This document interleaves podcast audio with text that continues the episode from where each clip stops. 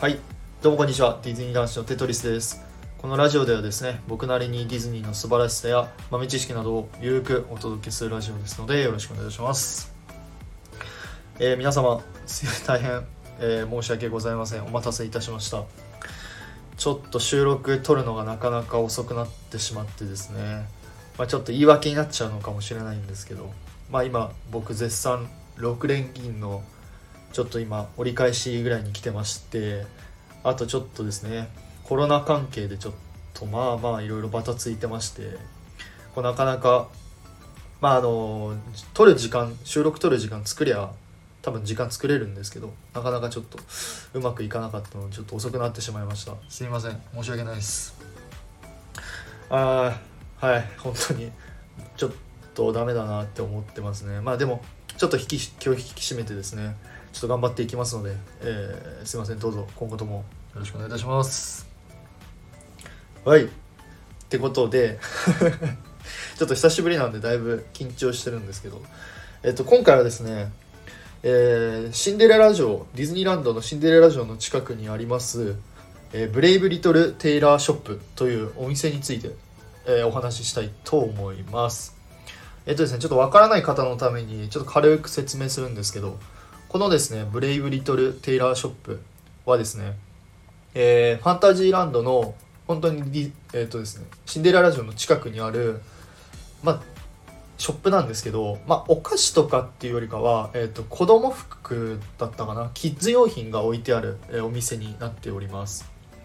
だなんでですねあんまりそうですね皆さん多分あんまり行か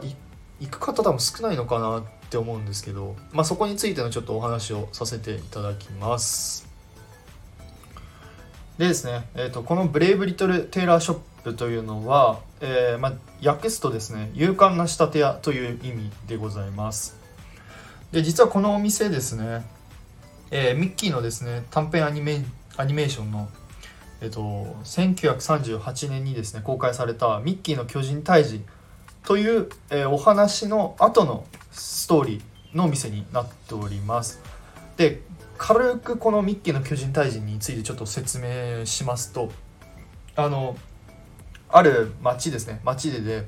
あの巨人がその町にやってくると。で、えー、とその巨人を誰か倒してくれないかっていうので、えーたまたまですねその時仕立て屋だったミッキーが、